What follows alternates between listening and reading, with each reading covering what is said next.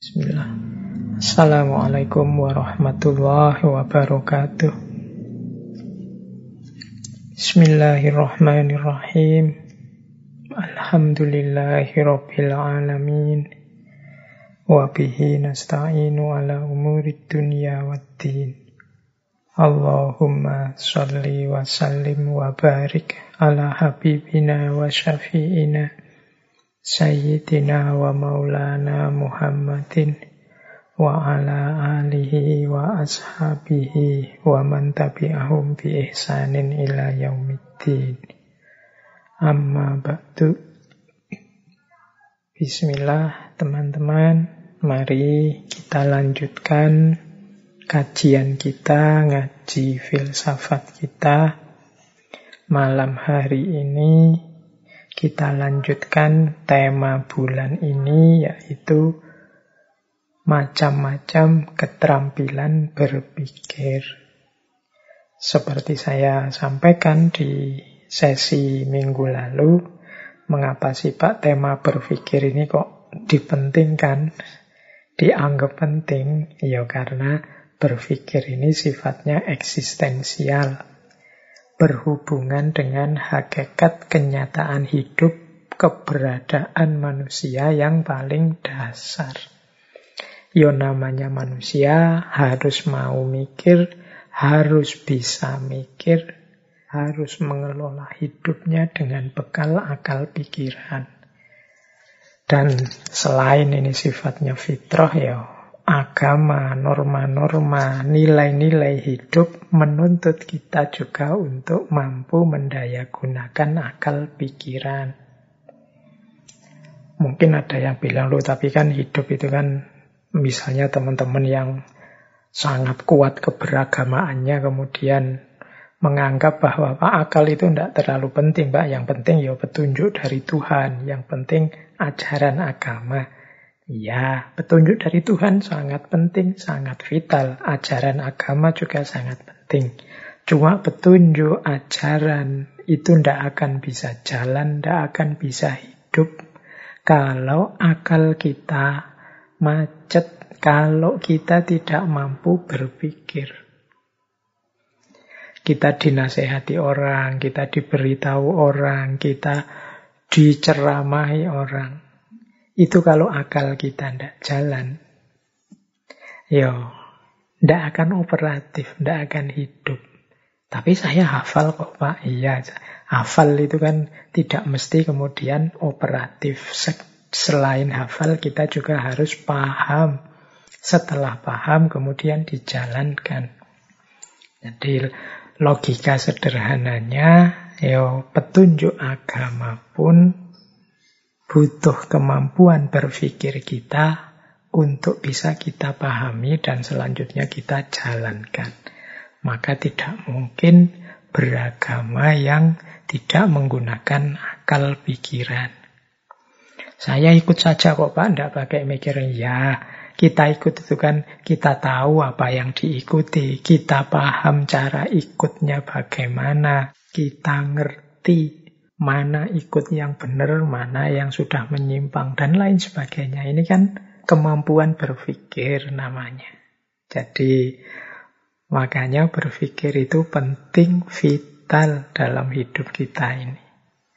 Ya kalau sekedar dihafalkan saja nanti kayak rekaman atau recorder itu kan kalau kita ngomong apa dia bisa niru. Laptop kita bisa niru, HP kita bisa niru kayak rekaman, tapi kan dia tidak bisa mengolah, tidak bisa menerjemahkan untuk kepentingan-kepentingannya, hanya mengulang saja. Di sinilah pentingnya kemampuan berpikir.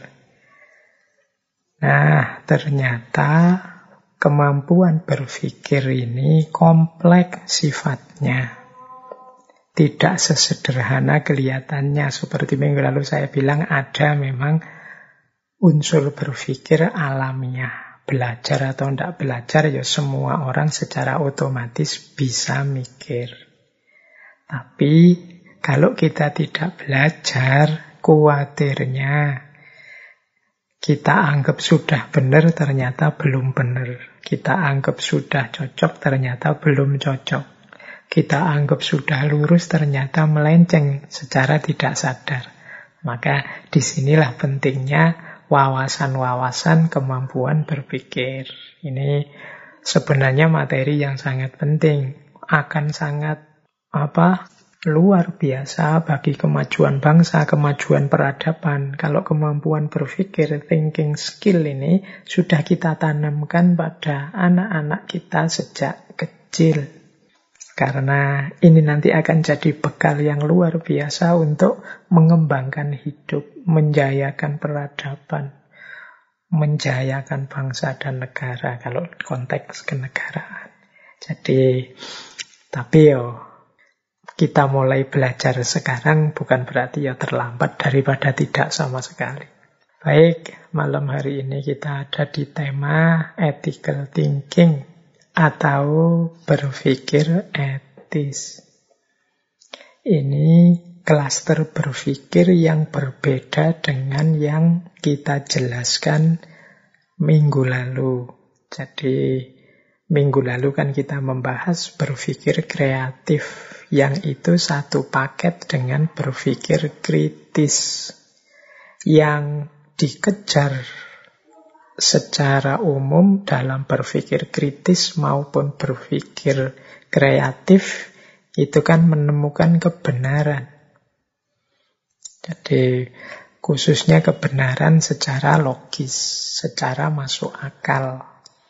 Nah, sekarang kita geser ke berpikir etis. Di berpikir etis ini orang tidak sekedar berhenti di mana benar, mana salah, tapi juga masuk pada pertimbangan-pertimbangan mana yang baik, mana yang buruk. Jadi, mengapa kita juga harus berpikir etis dengan pertimbangan-pertimbangan etika, pertimbangan-pertimbangan moral? Ya karena kadang-kadang hal-hal yang benar, yang tepat, yang pokoknya rasional masuk akal itu ketika tidak diterjemahkan dalam koridor etis ketika tidak menggunakan prinsip-prinsip etik dalam menjalankannya, yang tadinya benar bisa geser, bisa meleset. Makanya tidak jarang wawasan-wawasan kebenaran itu, lo ini benar loh sebenarnya isinya, tapi hasilnya kok malah kontraproduktif, malah merusak. Nah, itu kemungkinan kita melewatkan prinsip-prinsip etiknya dalam berpikir. Sering saya ilustrasikan di berbagai sesi, kadang-kadang akal itu, rasio itu bisa trik. Jadi yang salah, yang tidak tepat, itu bisa dicarikan argumen biar dia tetap jadi benar. Jadi dia bisa membuat justifikasi-justifikasi rasional masuk akal untuk hal-hal yang jelas-jelas salah dan jelas-jelas keliru. Jadi mungkin teman-teman curang misalnya. Nah, kan terus ketika orang nuduh wah sampean curang, salah itu. Tidak adil itu. Terus kita jawab loh, salahnya sendiri saya dicurangi dulu, makanya sekarang saya curang. Nah, ini ini namanya justifikasi seolah-olah curang itu kalau kita dicurangi dulu terus ini jadi yang curang ini jadi benar karena jangan dibaca sebagai curang, tapi dibaca sebagai balas dendam. Nah, ini justifikasi-justifikasi akal. Atau ada orang berargumen, loh, ngapain sih ngurusi salah yang kecil-kecil gini? Harusnya kan selesaikan dulu salah-salah yang besar. Nah, itu mungkin secara rasional ya masuk saja. Apa-apa itu ya diurut dari yang penting dulu, yang besar dulu, yang kecil-kecil nanti saja belakangan. Ini secara logis nyambung, masuk. Tapi secara etis mungkin tidak. Atau teman-teman apa wis ini untuk mahasiswa-mahasiswa ya kadang-kadang uh, curang apa ujian kok curang misalnya. Nah, itu terus biasanya kalau terus dituduh orang kamu ujian kok curang ya, ujian kok nyontek ya. Wah itu biasanya terus nuding ke sana kemari nyari justifikasi. Wah, ya dosennya sih, ya, masa soalnya ndak ada yang diajarkan apa, soalnya apa. Mungkin pakai alasan lagi, ya mohon maaf saya ini kan aktivitasnya banyak, ujian itu kan cuma formalitas saja, ndak penting. Yang penting kan ilmunya. Atau banyak alasan lain yang kita bikin untuk menjustifikasi kekeliruan, kesalahan kita. Loh, argumen kita, justifikasi kita itu kan rasanya ya rasional. Misalnya ada pengguna narkoba ditangkap, kemudian dia beralasan, loh kok salah saya apa sih? Wong yo narkoba ini saya beli-beli sendiri, saya pakai sendiri, saya juga ndak jualan. Misalnya tubuhku rusak, kan yang rusak ya tubuhku sendiri, aku mati pun aku sendiri bukan orang lain yang mati. Ngapain sih yang kok usil aku malah ditangkap, dianggap salah di penjara. Nah ini apologi-apologi, pembelaan-pembelaan akal terhadap kesalahan yang kita lakukan. Mungkin nanti juga ada mirip, misalnya mahasiswa sama mahasiswi belum nikah, nginep di hotel bareng, ketika digerbek terus alasan, "Wong yo ini pacar-pacar saya sendiri, Pak. Kita sama suka sama suka. Nanti kalau ada apa-apa saya juga siap tanggung jawab kok, Pak." Lah kenapa kok saya ditangkap misalnya? Ini namanya apologi-apologi, justifikasi-justifikasi akal terhadap yang kita lakukan. Maka berpikir itu tidak hanya memerlukan kemampuan berpikir kritis dan kreatif, tapi juga butuh kemampuan berpikir etis. Orang Jawa punya istilah berpikir itu tidak cukup hanya benar, tapi juga butuh pener. Pener inilah kemampuan berpikir etis. Sering juga saya jelaskan di sesi-sesi pengantar filsafat ketika kita membahas tentang bahwa filsafat itu cinta pada kebijaksanaan. Kebijaksanaan itu sesuatu yang tidak sekedar kebenaran, tidak berhenti hanya di titik kebenaran, tapi juga lanjut pada aspek implementasi, pada aspek mengungkapkan, menjalankan kebenaran itu secara tepat. Nah, kemampuan untuk sampai pada titik kebijaksanaan ini, itulah nanti antara lain menggunakan teknik berpikir etis. Nah, jadi etik nanti bidangnya memang namanya etika. Yang di situ kita dituntun untuk tidak sekedar mengambil pertimbangan-pertimbangan benar salah secara logis, tapi juga pertimbangan-pertimbangan baik buruk dengan segala ukuran dan parameternya. Orang hidup itu tidak hanya butuh logika, tapi juga perlu etika. Baik, Bismillah, kita mulai ya. Tema kita berpikir etis ini. Kita awali dari kondisi mental manusia sehubungan dengan berpikir etis atau membuat keputusan etik. Ini sering disebut perkembangan sikap moralnya manusia.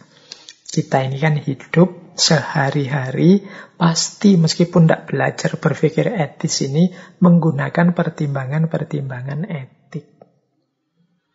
Nah, dari sisi pertimbangan-pertimbangan etik ini, ada perkembangan ternyata hidup kita itu sejak kecil sampai dewasa.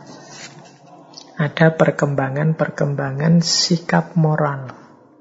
Ada namanya anomi, ada heteronomi, ada sosionomi, dan puncaknya adalah otonomi. Ya tentu saja anomi ini yang paling rendah, paling dasar, kemudian heteronomi, kemudian sosionomi, kemudian yang dianggap paling matang itu otonomi.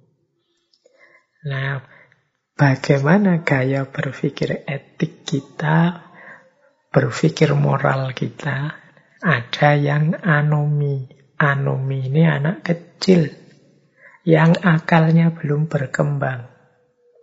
Sehingga ya dia tidak peduli dengan moralitas. Wong dia belum kenal.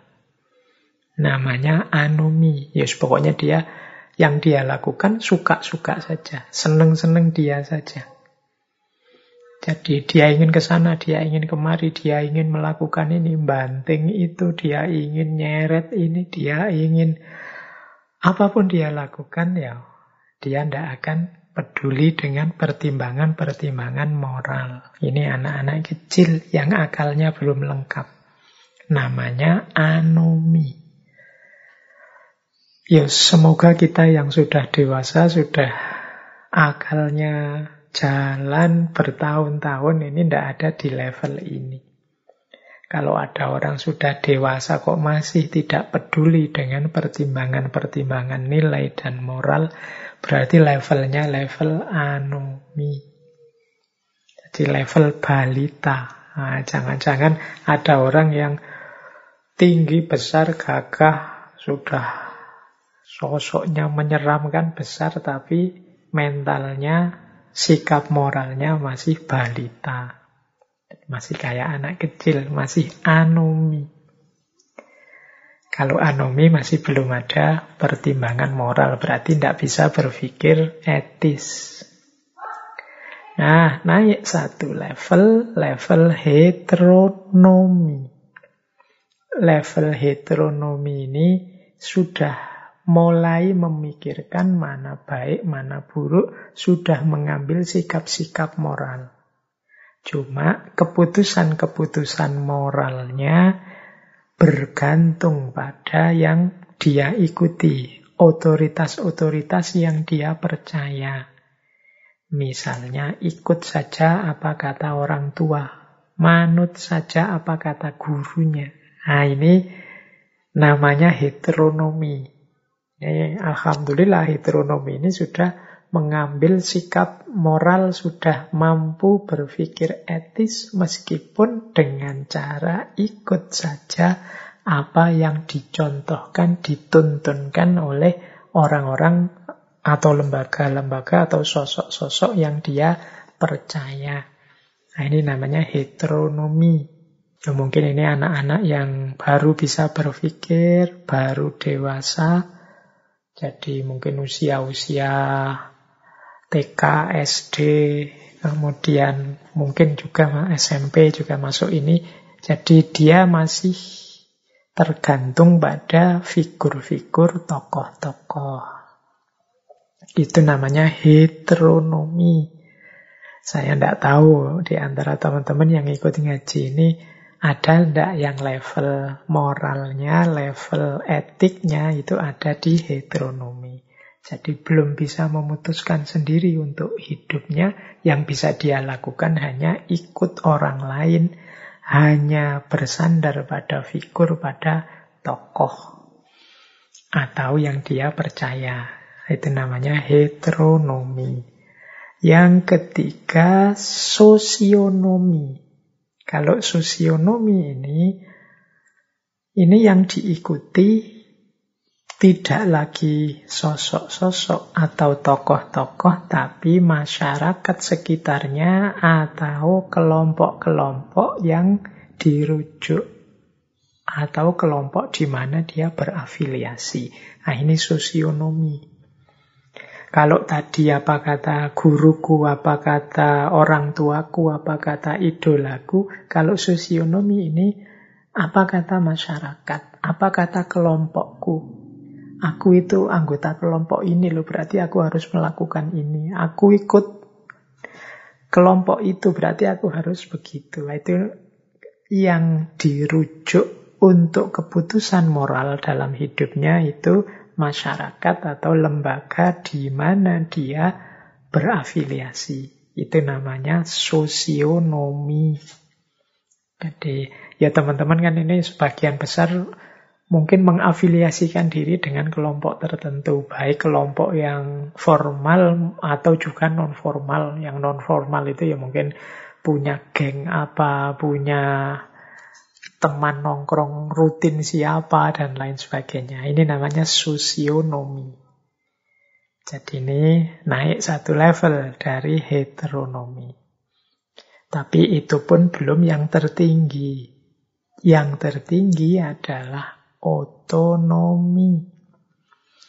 Jadi otonomi itu berarti orang yang mampu mengambil, memutuskan sendiri hidupnya. Jadi orang yang bisa mengambil keputusan-keputusan moral, tindakan apa yang harus dia jalankan. Dia yang milih sendiri, ini baik, ini buruk, ini yang tak pilih, ini yang tak buang. Itu namanya otonomi.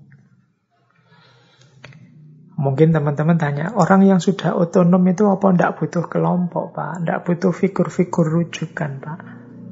Kan manusia terbatas. Ya pastinya. Jadi setiap orang sebenarnya ya pasti membanding, mencari, merujuk ke mungkin orang lain yang ahlinya, mungkin kelompok yang dia percaya. Tapi seorang yang otonom itu memposisikan orang yang dia idolakan atau kelompok yang dia idolakan itu hanya sebagai referensi dan rujukan. Keputusannya sepenuhnya ada di tangannya. Nah, ini namanya orang otonom. Aku bisa kok menolak kelompok itu atau menyetujui kelompok itu, tapi aku milih setuju karena menurutku kelompok itu baik dengan alasan 1, 2, 3. Ini namanya orang otonom. Meskipun tetap ikut kelompok itu atau tetap mengidolakan tokoh itu atau figur itu. Sebenarnya aku bisa ndak ngefans sama tokoh itu, tapi aku tetap ngefans. Aku tetap ikut yang dia katakan menurutku benar. Dengan pertimbangan-pertimbanganku sendiri. Nah, ini namanya orang otonom pilihanku sendiri. Jadi, dan kalau memang pas gagasannya ada yang tidak cocok, ya aku tidak akan setuju. Kalau dari kelompokku ini ada yang salah, ya akan aku sebut salah. Nah, ini namanya orang otonom. Jadi, ini level-level perkembangan sikap moral dalam hidup manusia. Semoga ini nanti bisa jadi peta bagi teman-teman untuk membaca. Di sinilah nanti orang bisa mengukur kemampuan berpikir etiknya. Ada yang sama sekali tidak mampu, namanya anomi. Ada yang hanya ikut orang lain saja secara tidak kritis, namanya heteronomi. Ada yang tenggelam oleh kelompok sosialnya, namanya sosionomi ada yang kokoh, mandiri, mampu mengambil keputusan sendiri. Namanya otonomi. Baik, ini masih dasar-dasarnya ya berpikir etis. Nah, selanjutnya mungkin ada pertanyaan. Mengapa sih Pak kita harus capek-capek ke wilayah berpikir etis ini? Apa ndak bisa kita sudahlah dijalani saja, ndak usah capek-capek berpikir. Tidak bisa. Mengapa? Karena ranah etik ini ranah yang secara konkret, real, pasti kita hadapi dalam hidup. Tidak berpikir itu tidak bisa. Kalau gagasan-gagasan besar filsafat misalnya, apakah manusia itu hakikatnya ini, hakikatnya itu. Mana yang lebih kuat antara demokrasi apa teokrasi macam-macam itu kita menghindar dari ini bisa. Tapi kalau berpikir etik ini tidak bisa karena setiap hari mau tidak mau dalam hidup kita harus mengambil keputusan-keputusan etik. Ada satu fenomena yang mendorong kita berpikir etik, yaitu kita hidup ini kan harus bertindak dan memutuskan sesuatu. Di level apa pun hidup kita. Nah, kalau kita diharuskan memutuskan sesuatu, bertindak menyikapi sesuatu, kalau kita tidak punya kemampuan berpikir ini, ya kita akan kesulitan memutuskan. Misalnya tiba-tiba kita dihadapkan pada fenomena-fenomena apa gitu. Ini kan kita dituntut untuk merespon. Misalnya, oh Di kampus diumumkan kuliahnya untuk semester depan masih online, masih daring. Nah, ini kan kita mau tidak mau dituntut untuk saya setuju apa tidak setuju sih? Apa yang harus saya lakukan selanjutnya? Yang paling baik gimana? Aku ke Jogja kuliah apa tetap di sini saja atau meskipun daring ya tetap harus ke Jogja wong yo ya di sana sumber-sumber belajarnya lebih banyak dan lain sebagainya. Nah ini kan dorongan-dorongan yang mau tidak mau kita harus berpikir etis. Milih mana yang terbaik, mana yang baik untuk hidup kita. Makanya dia sangat penting. Kita kadang harus milih mana baik, mana buruk. Nah, kalau kita salah mengidentifikasi mana yang baik, mana yang buruk ini mestinya kita salah pilih. Bahkan ada yang rumit lagi. Ada namanya dilema moral. Dilema moral itu sering saya ilustrasikan ada pertimbangan-pertimbangan baik yang banyak. Kalau tadi kan baik buruk gampang kita yang milih baik. Tapi kalau pilihannya antara baik dan yang baik, kita milih mana? Yang kita prioritaskan yang mana? Nah, itu ini namanya dilema moral. Mungkin dulu di sesi etika atau pengantar etika itu saya uraikan contoh tentang dilema moral ini. Ilustrasinya misalnya, misalnya sampean punya teman yang kaya raya, miliuner, uangnya banyak, bahkan mungkin tidak hanya miliuner, uangnya triliunan. Tiba-tiba dia kena COVID. Kemudian meninggal. Menjelang meninggal dia pesan pada kita sebagai temannya, tolong nanti harta yang saya tinggalkan ini karena saya suka sepak bola. Belilah klub sepak bola, buatlah klub yang tangguh di Indonesia ini. Nah, dia pesan begitu ya karena dia sedang mau meninggal terus kita jawab siap. Aku laksanakan nanti amanatmu. Kamu tenang saja, berangkat saja yang tenang. Nah, akhirnya dia meninggal. Kita dititipi triliunan uang. Begitu kita pegang uangnya, kita dapat berita, wah Indonesia sedang darurat COVID. Banyak anak yatim, banyak orang kena PHK, banyak orang kesulitan dalam pekerjaannya dalam berbagai sektor. Dilemalah kita. Kita pegang uang triliunan ini. Uang ini bisa sangat membantu kalau kita salurkan menghadapi bencana dan wabah ini. Tapi kita sudah terlanjur janji pada teman kita itu bahwa kita akan memakai uang ini untuk membangun klub sepak bola yang besar di Indonesia. Oh, ini kan namanya dilema. Kalau hanya kita pakai untuk bola saja, kok yo rasanya ndak manusiawi, wong banyak kebutuhan-kebutuhan yang lain. Sementara kalau kita pakai untuk sumbangan-sumbangan kemanusiaan, berarti kita tidak amanah. Wong tadi sudah janji. Oh, itu ini namanya dilema moral. Mungkin teman-teman ya diputuskan saja Pak dibagi dua. Sebagian untuk klub bola, sebagian untuk sumbangan sosial untuk kemanusiaan. Ini kan juga keputusan yang tidak sederhana karena wasiatnya tidak begitu. Wasiatnya hartanya harus dipakai sepenuhnya untuk bola.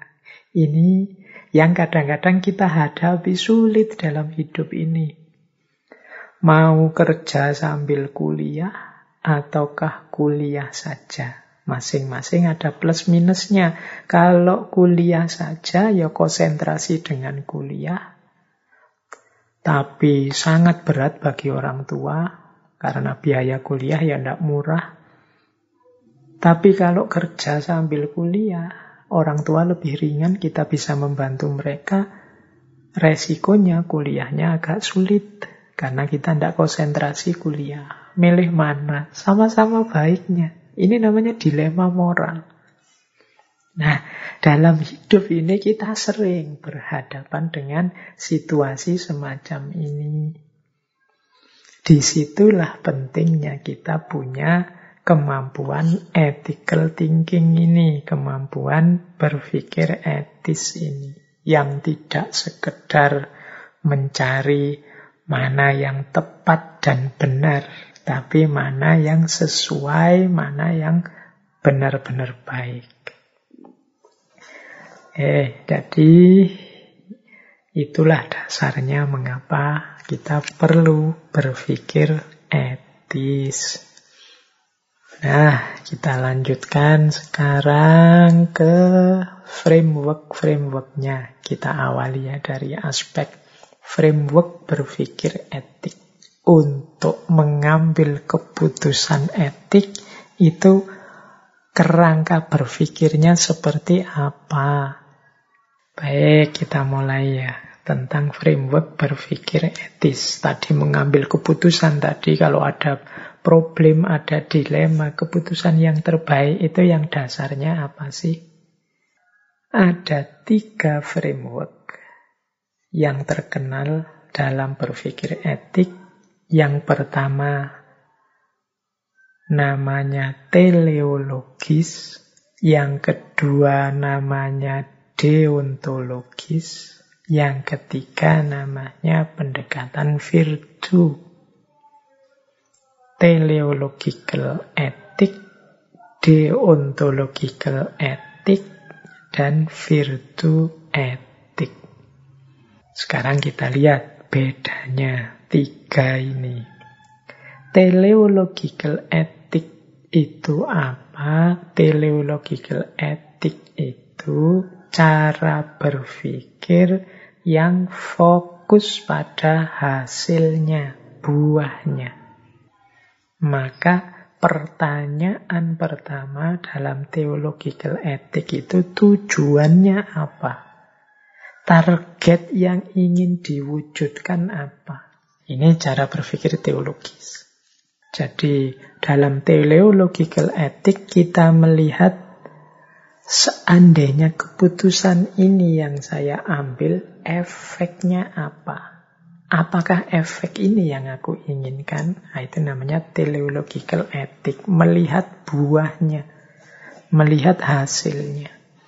Jadi pertama-tama orang yang berpikir teleological ethic ini fokus pada akibatnya, manfaatnya. Baik langsung maupun tidak langsung.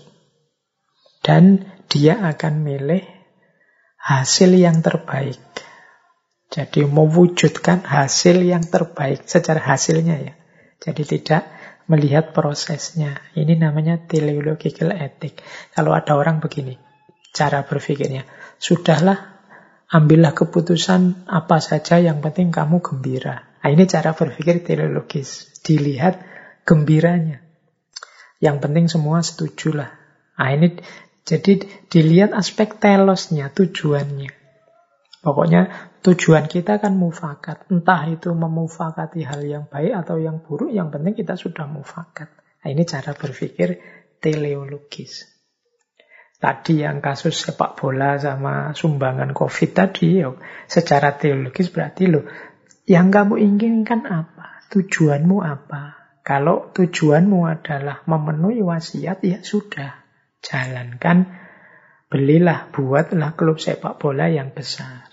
Tapi kalau ingin bagaimana caranya harta ini semakin manfaat untuk banyak orang, tidak hanya untuk sekelompok orang, sebagian orang, tujuannya itu ya sudah pilih saja sumbangan kemanusiaan.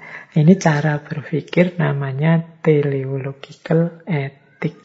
Jadi evaluasinya teleological ethic ini ya melihat kesesuaian hasil dengan yang yang memang dituju. Misalnya teman-teman ingin ngecek saya ngaji filsafat ini baik enggak sih? Saya ikut ngaji seperti ini. Nah itu kalau di teleological etik pertama-tama ditanyakan, lu tujuanmu ngaji itu apa? Saya sih tujuannya ngaji ya daripada nganggur saja pak. Oh ya sudah, kalau tujuannya daripada nganggur dengan ikut ngaji kan kelihatannya enggak nganggur. Berarti sukses. Etik keputusan yang kamu ambil itu sudah benar. Pak saya itu ikut ngaji, tujuannya biar paham pikiran-pikiran para filosof. Lah terus kamu sudah ikut ngaji banyak sekali sesi, sudah paham apa belum pikiran-pikiran para filosof yang kamu inginkan? Belum Pak, tambah mumet saya Pak. Ah itu berarti secara teleologis keliru keputusan yang kamu ambil. Mungkin kamu jangan ikut ngaji filsafat. Kamu baca sendiri buku-buku filsafat atau kamu kuliah saja di jurusan filsafat. Kalau tujuanmu itu. Jadi cara berpikir seperti ini namanya teleologis.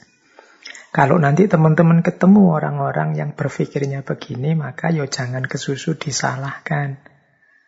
Kok ada orang kok lihat hasilnya saja, yang penting kan prosesnya. Hasil itu serahkan pada Allah, kita harus tawakal. Kan kita sering bilang begitu. Tidak seperti kelompok teleologis ini. Tapi ya kalau ada orang seperti ini, ya harus dimaklumi. Oh, berarti memang cara berpikirnya berbeda. Dia pakai paradigma teleologis. Ukuran tujuan. Kalau tujuannya sudah terpenuhi ya berarti benar. Kalau tujuannya belum terpenuhi berarti salah. Itu yang pertama.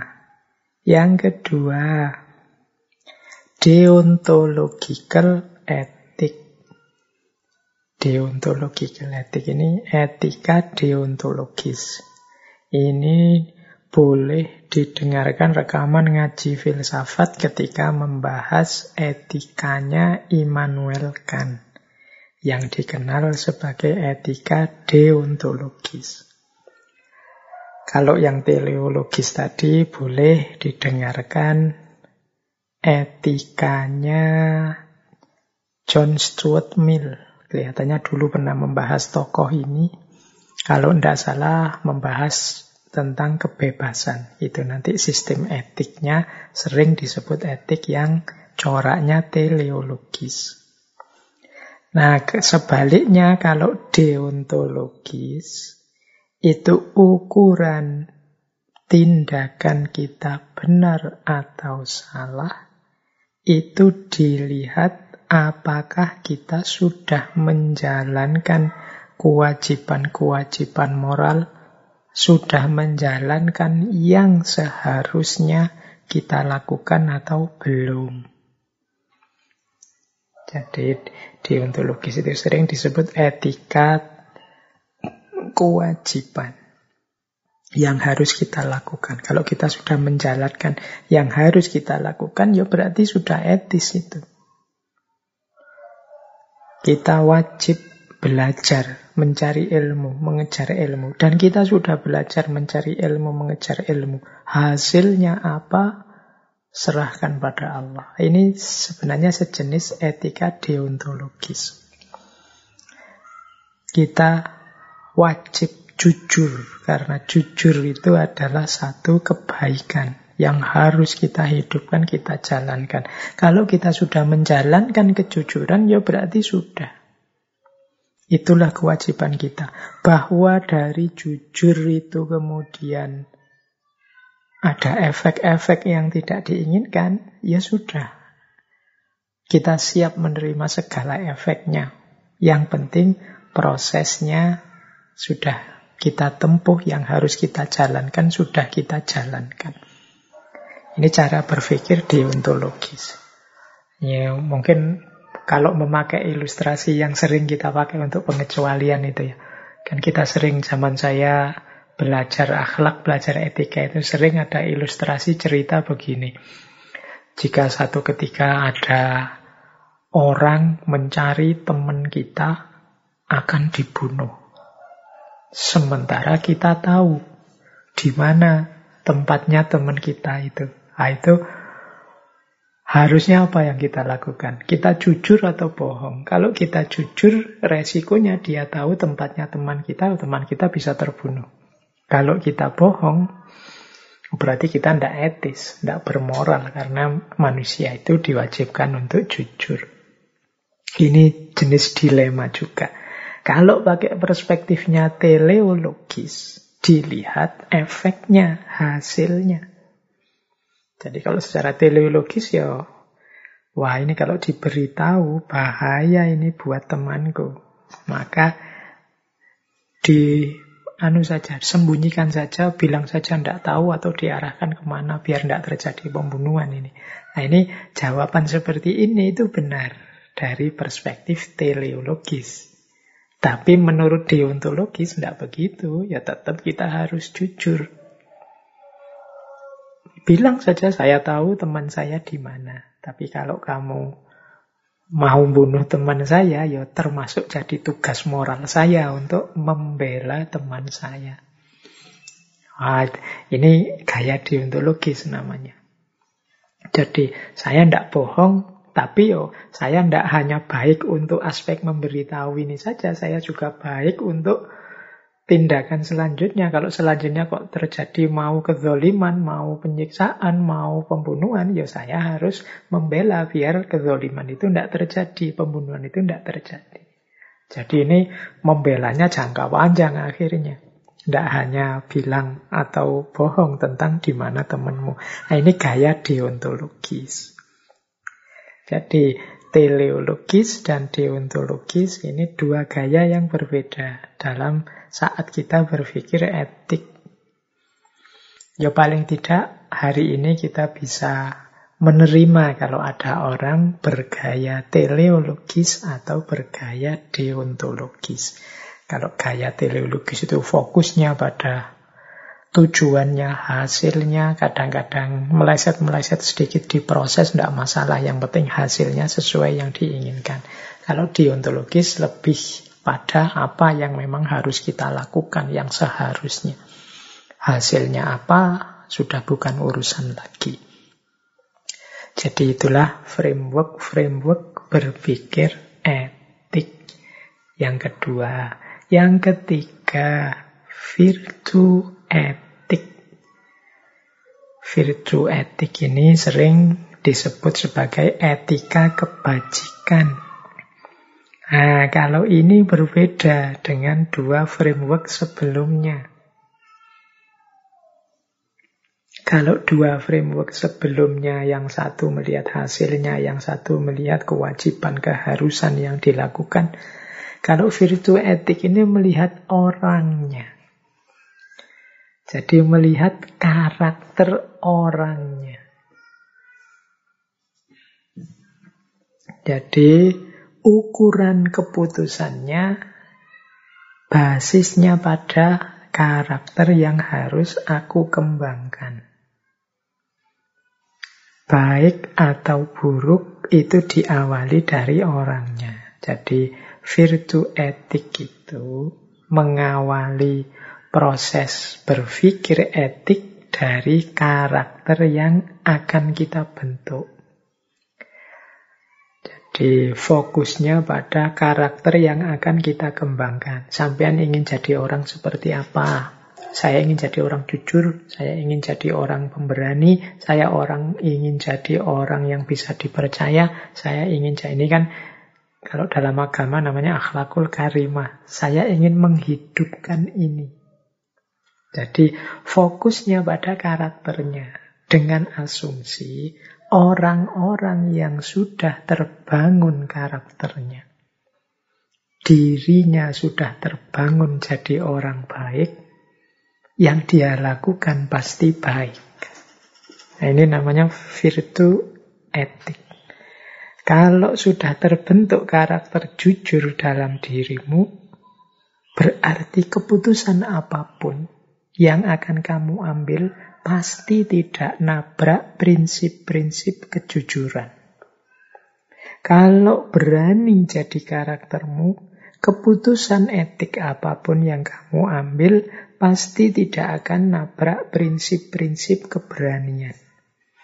Jadi ini virtu etik ini justru yang dilihat adalah orangnya. Apakah orang ini bisa dipercaya? Oh, kalau orang ini memang karakternya bisa dipercaya, keputusan apa pun yang dia ambil pasti juga bisa dipercaya. Jadi dia melakukan kebaikan karena karakternya sudah terbentuk jadi orang baik. Hmm, ini parameternya berbeda. Kalau teleologis tujuannya deontologis perbuatan kewajiban-kewajibannya Kalau virtu etik ini orangnya. Makanya kalau teman-teman ingin mengambil perspektif virtu etik ini, nanti jalannya dua. Yang pertama, membentuk karakter kita sendiri jadi orang baik, atau kita ikuti keputusannya orang-orang yang memang sudah baik, atau kita tiru yang dilakukan oleh orang-orang yang memang karakternya terbukti baik. Nah, ini virtu etik ya. Memang kalau yang pertama tadi kita membangun karakter kita jadi orang baik, itu ya lama biasanya. Dan prosesnya panjang. Tapi kalau yang kedua ini mengikuti orang-orang baik atau minta nasihat orang-orang baik ini lebih mudah, lebih pendek prosesnya. Kalau tentang virtu etik ini mungkin bisa teman-teman mendengarkan ngaji filsafat, misalnya etikanya Aristoteles atau Plato. Saya lupa yang dulu pernah dibahas, entah Aristotelesnya atau Platonya. Yang dikenal sebagai eudaimonia, jadi etika kebahagiaan. Ini kan lebih fokus membangun karakter. Sama seperti kalau belajar akhlak Imam Ghazali atau akhlak Ibnu Miskaweh itu kan fokus pada bagaimana membangun karakter orangnya. Jadi seperti apa orangnya, seperti itulah yang akan lahir dari dia. Maka penting membangun karakter yang baik. Itu namanya virtu etik. Nah, inilah framework-framework dalam berpikir etis. Ini penting bagi teman-teman sebelum mengambil keputusan-keputusan etik, kita pahami framework-frameworknya. Baik, kita lanjutkan. Selanjutnya, tadi sudah frameworknya, sekarang prinsip-prinsipnya. Jadi, kita ini kan ketika ingin mengambil satu keputusan moral harus punya prinsip-prinsip. Dalam dunia etika, dunia moral, khususnya moral yang terapan, ketika dijalankan, ketika diaplikasikan, ada dikenal lima prinsip moral dasar. Jadi ini prinsip moral dasar ini berarti prinsip moral yang paling umum. Kita jangan sampai nabrak lima prinsip moral yang umum ini. Yang pertama, otonomi. Yang kedua, non-maleficence. Yang ketiga, beneficence. Kemudian, justice dan fidelity. Yang pertama, prinsip moral itu otonomi. Karena moralitas itu mengasumsikan harus diawali dari otonomi, kebebasan. Mengapa harus otonom? Ya karena yang tidak otonom susah untuk dinilai. Tidak otonom itu kan berarti tidak bebas karena keputusannya sendiri, pilihannya sendiri. Mungkin dipaksa orang, mungkin karena struktur kuasa dia tidak bebas, mungkin karena himpitan situasi dan lain sebagainya. Ini membuat dia tidak otonom. Ketika situasi otonom tidak terjadi, ya kita tidak bisa mengambil atau menilai secara moral. Misalnya terjadi kasus pemerkosaan misalnya. Terus dia diinterogasi, mengapa kok sampean memperkosa orang? Dia jawabnya, Pak, saya itu terpaksa, Pak. Saya diancam orang, Pak. Teman saya ngancam kalau saya tidak ikut memperkosa, saya yang akan dibunuh, Pak. Saya yang akan mereka sakiti, Pak. Akhirnya ya saya ikut melakukan tindakan keji itu, Pak. Ini kan namanya dia tidak otonom terpaksa. Ya seandainya dihukum pun pasti tidak sama dengan yang lain yang atas kesadarannya sendiri, keputusannya sendiri melakukan keburukan. Maka moralitas itu akan tegak, akan bernilai kalau di sana ada otonomi.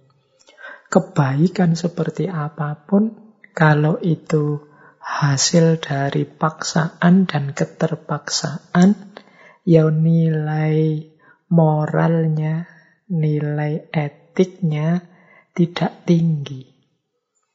Jadi tidak bisa kalau dalam bahasa agama tidak bisa sepenuhnya dia disebut sebagai akhlak yang karimah. Wong itu dipaksa, wong itu terpaksa. Tidak diputuskan sendiri, tidak dipilih sendiri.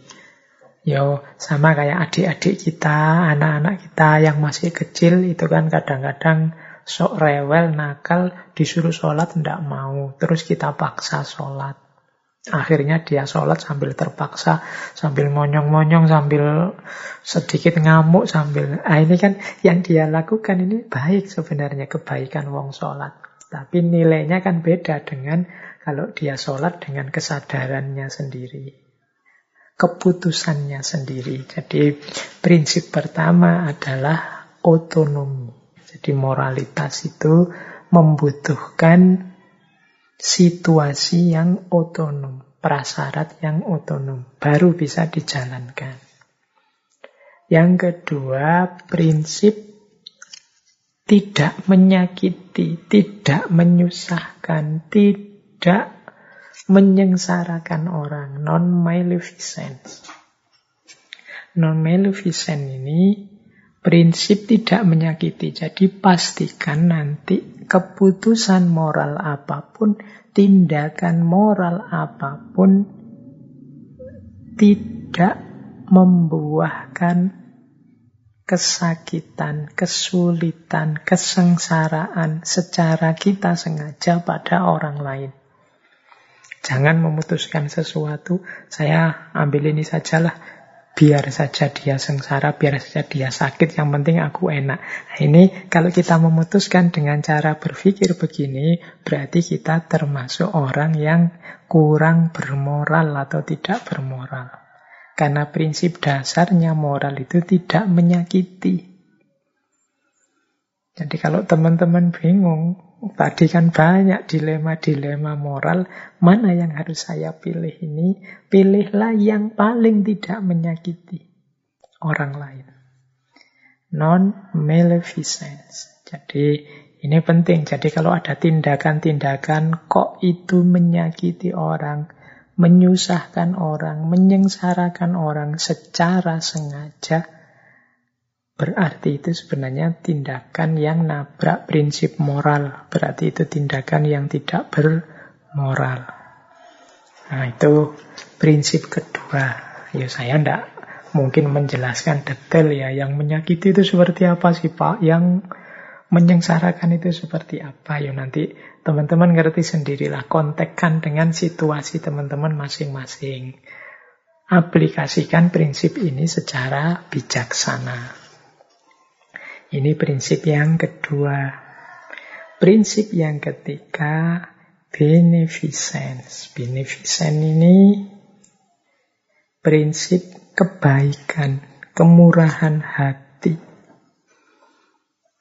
Kalau tadi tidak menyakiti, kalau ini memberikan yang menyenangkan, menggembirakan, membahagiakan. Kalau kita sedang dilema, ingin memutuskan sesuatu, ini baik, Pak. Ini juga baik ya. Yo pilih saja yang lebih menggembirakan, lebih menyenangkan. Ini prinsip ketiga. Jadi prinsip kemurahan hati. Jadi kita memberikan yang baik, yang terbaik untuk orang lain. Prinsip yang keempat adalah prinsip keadilan. Prinsip keadilan ini berarti prinsip yang tidak boleh memihak, tidak boleh zolim, mengambil haknya orang, tidak boleh memperlakukan orang lain secara diskriminatif, tidak boleh berat sebelah dan lain sebagainya. Dulu kita pernah satu bulan khusus ngaji filsafat tentang keadilan. Keadilan itu nyawanya moralitas. Mengapa manusia perlu untuk menghidupkan moralitas, menghidupkan etika demi situasi hidup yang adil. Manusia itu oleh Allah diturunkan ke muka bumi. Antara lain sebagai khalifahnya untuk mengelola bumi. Tujuan utamanya ya menghidupkan keadilan ini di muka bumi. Besok di akhir zaman katanya Imam Mahdi turun, Nabi Isa turun. Dalam rangka apa? Menegakkan keadilan. Jadi puncak skenario hidup ini harus berakhir pada keadilan. Karena kita ini manusia yang oleh Allah diberi amanat sebagai khalifahnya untuk menegakkan keadilan. Jadi kalau ada dilema-dilema etik, mana keputusan yang saya ambil, mana keputusan yang harus saya pilih, antara lain pilihlah mana itu yang paling dekat dengan keadilan. Mana yang paling tidak diskriminatif, tidak berat sebelah, tidak menzolimi orang. Nah, ini prinsip yang keempat, justice. Prinsip yang kelima kemudian adalah fidelity. Fidelity ini bisa kita artikan kesetiaan, loyalitas, bisa dipercaya, menghargai komitmen bersama, itu fidelity. Biasanya fidelity ini antara lain ada ketika kita berinteraksi dengan orang lain dalam kita hidup bersama. Patuh pada komitmen bersama, taat pada yang sudah disepakati. Ini juga prinsip moral. Mungkin sekali waktu kita berhadapan dengan pilihan-pilihan, satu di antara dua nah, parameter yang perlu kita gunakan adalah parameter fidelity dalam situasi tertentu, yaitu mana yang tadi sudah disepakati bersama, yang harus kita hargai bersama, nah, itu fidelity. Karena orang yang tidak punya kualitas fidelity ini orang biasanya disebut orang yang tidak loyal, seorang pengkhianat. Jadi jangan mengambil keputusan yang mengkhianati kesepakatan bersama. Nah, ini namanya fidelity. Ya. Situasi-situasi tertentu kita perlu menghidupkan prinsip fidelity ini. Jadi teman-teman ada lima prinsip moral. Khususnya ketika kita ingin menjalankan rumus-rumus kebaikan dalam hidup, yang lima ini jangan ditabrak. Yaitu otonomi, kemudian tidak menyakiti, berbuat baik, murah hati, adil, dan kesetiaan. Jadi, kalau ada situasi dilema moral, mana yang harus saya pilih, mana yang harus saya bela, belalah yang mendukung otonomi, membebaskan manusia, tidak membelenggu, tidak membatasi, tidak menyiksa orang. Kemudian pilihlah tindakan yang tidak menyakiti, tidak menyusahkan orang. Pilihlah juga tindakan yang murah hati, memberikan kebaikan, kebahagiaan kesejahteraan pada orang lain. Kemudian pilih yang paling adil dan jangan lupa untuk setia pada prinsip-prinsip komitmen bersama. Kalau memang sudah memenuhi standar-standar prinsip-prinsip moral tadi, berarti saatnya kita pilih tindakan tersebut. Meskipun ya kadang-kadang tidak sesederhana kelihatannya. Tapi mari kita berjuang untuk menghidupkan ini karena memang manusia itu butuh etika, butuh moralitas untuk hidup yang tertib. Kalau semua orang mengabaikan moralitas, percayalah tidak lama dunia ini akan kiamat. rusak habis-habisan. Jadi bermoral itu kebutuhan kita. Tidak sekedar kewajiban kita. Karena dengan kita menghidupkan aspek akhlak, aspek moralitas, kehidupan kita bersama yang lain, bahkan juga bersama alam, akan harmonis, nyaman, dan menyenangkan.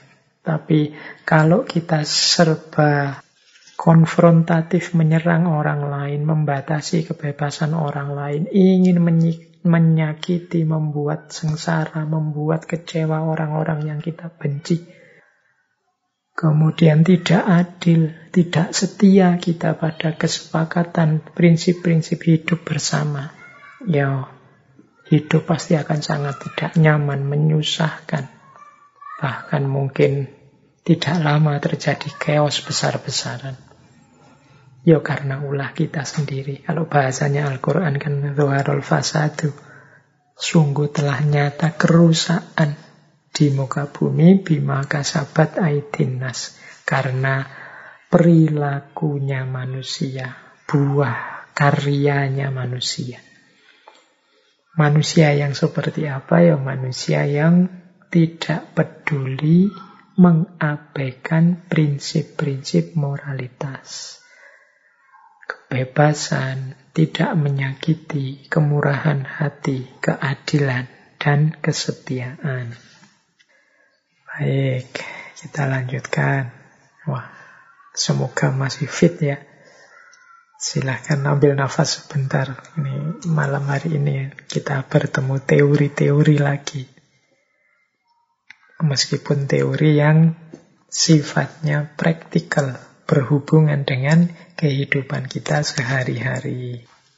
Baik, selanjutnya kita akan belajar tentang cara membuat keputusan moral.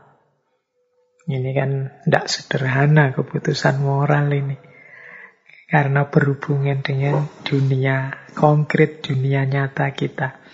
Saya lupa dulu mungkin pernah saya bercerita tentang rumitnya keputusan moral ini. Kalau tidak salah di sesi pengantar etika saya ceritakan tentang sulitnya mengambil keputusan moral seorang mahasiswa. Jadi ada ceritanya begini yang dulu saya ilustrasikan. Ada seorang mahasiswa yang satu ketika pamit pada ayah ibunya. Jadi dia ini pamit ingin menghadiri pesta ulang tahun temannya. Nah, Sebelum dia berangkat ke pesta ulang tahun temannya, bapaknya berpesan, Nak, silahkan kamu hadiri pestanya temanmu, tapi jangan lupa nanti paling malam kamu harus sampai rumah jam 11. Jangan lebih dari itu. Kalau lebih nanti ada hukumannya. Nah, si anak ini yo dengan mempertimbangkan selama ini biasanya dan situasinya ya dia siap. Siap Pak, saya janji Pak paling jam-jam 10, tidak lebih dari setengah 11 saya sudah di rumah Bapak. Kalau maksimal jam 11 saya pasti bisa. Pamitlah dia pada ayahnya, pada ibunya, berangkat menghadiri pesta ulang tahun temannya. Eh, ternyata pestanya asik. Jam 10 ternyata juga sudah selesai. Anak muda ini senang. Tidak melanggar janji di hadapan ayahnya karena pasti nanti sampai rumah sebelum jam 11. Tapi ketika dia mau pulang, dia lihat ada seorang temannya perempuan. Rumahnya jauh yang dia kalau malam-malam itu jam 10 malam pulang sendirian mengkhawatirkan. Karena dia harus lewat daerah-daerah yang mungkin membahayakan. Nah, dilema lah mahasiswa ini saya harus pulang sekarang untuk memenuhi janji pada ayah ataukah mengantarkan anak ini, teman ini. Karena kalau tidak diantarkan bahaya dia. Mana yang harus kita pilih? Akhirnya yo, karena mikir bahaya, mungkin sebagian besar kita juga begitu. Diantarkanlah teman putri ini, meskipun resikonya sampai rumah lebih dari jam 11. Beneran, sampai rumah lebih jam 11, setengah 12 baru nyampe rumah. Marahlah ayahnya. Dijelaskanlah oleh anak ini situasinya. Sebenarnya bukan kok saya ingin melanggar, tapi bagaimana lagi situasinya menuntut saya untuk mengantarkan teman putri ini. Jadi Mau bagaimana lagi? Kalau saya tidak nganter akan lebih bahaya. Nah, terus ayahnya bilang, oke, okay, saya paham, bisa menerima alasanmu, tapi janji kita, kesepakatan kita, barang siapa telat di atas jam 11 harus dihukum. Berarti menjadi kewajiban saya juga untuk menghukummu, wong kamu melanggar kesepakatan kita. Nah, ibunya gantian membela anaknya. Loh, kok jadi begitu? Ya menurut saya dia memang salah. Tapi kesalahannya bisa dimaklumi. Toh dia tujuannya baik. Tujuannya adalah mengantarkan anak ini, temannya, biar temannya tidak bahaya. Jadi meskipun yang dia lakukan salah, tapi kan tujuannya baik. Maka dia harus diampuni. Oh, ini kan contoh kasus tentang dilema moral. Masing-masing benar dengan perspektifnya sendiri-sendiri. Anak tadi, mahasiswa tadi, yo benar. Wong dia terpaksa oleh situasi, oleh kondisi. Si ayah juga benar karena dia berpedoman pada norma aturan yang sudah disepakati sebelumnya. Ibu juga benar karena ibu ini melihat tujuannya. Tujuannya kan baik dan hasilnya ternyata juga baik. Temannya selamat, anaknya juga pulang dengan selamat. Loh ini yang saya sebut keputusan moral. Ternyata ya berpikir moral itu, berpikir etik itu macam-macam. Kalau masing-masing bisa menerima secara terbuka argumen masing-masing, ya nanti ini bisa diselesaikan. Semuanya benar dan semuanya merasa benar, tapi semuanya punya pikiran yang terbuka, bisa disepakati mana tindakan yang akan diambil, maka aman. Tapi kalau semuanya kaku, merasa dirinya yang paling benar, tidak bisa dinego, pasti akan muncul konflik. Di tengah masyarakat sering muncul konflik-konflik karena pertimbangan-pertimbangan keputusan etik yang berbeda-beda seperti ini. Ada yang lihat aturan dan normanya, ada yang lihat situasinya, ada yang melihat tujuannya. Dan masing-masing kukuh dengan kebenaran pandangannya. Saya merasa benar kok alasan saya ini. Yang situ saya juga merasa benar alasanku ini. Yang sana juga begitu loh, pendapat saya ini lebih benar alasanku ini. Sebenarnya semua benar dari perspektifnya masing-masing. Tergantung nanti kemudian mana yang akan dipilih. Berarti mensyaratkan kelenturan dan kesadaran keragaman saat muncul macam-macam pendapat atau pandangan. Nah ini ilustrasi tadi mungkin penting bagi teman-teman untuk memperkaya wawasan saat menghadapi macam-macam perspektif. Hari ini kan era ketika semua orang bersuara mengungkapkan kebenarannya masing-masing. Bahkan banyak yang memaksakan kebenarannya pada orang lain karena menganggap, yo ini yang paling benar. Toh aku punya dasar, punya dalil, punya argumen.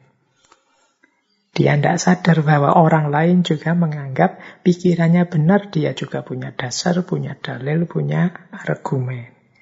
Kalau masing-masing kokoh, kukuh, dan kaku dengan pendapatnya, ya biasanya terus muncul konflik-konflik. Buahnya adalah perpecahan-perpecahan. Pada akhirnya melahirkan problem-problem. Akhirnya semuanya jadi pecah. Kalau sudah pecah terus lemah. Kalau sudah lemah akhirnya kalah. Semuanya. Baik, itu materi selanjutnya. Baik, kita lanjutkan.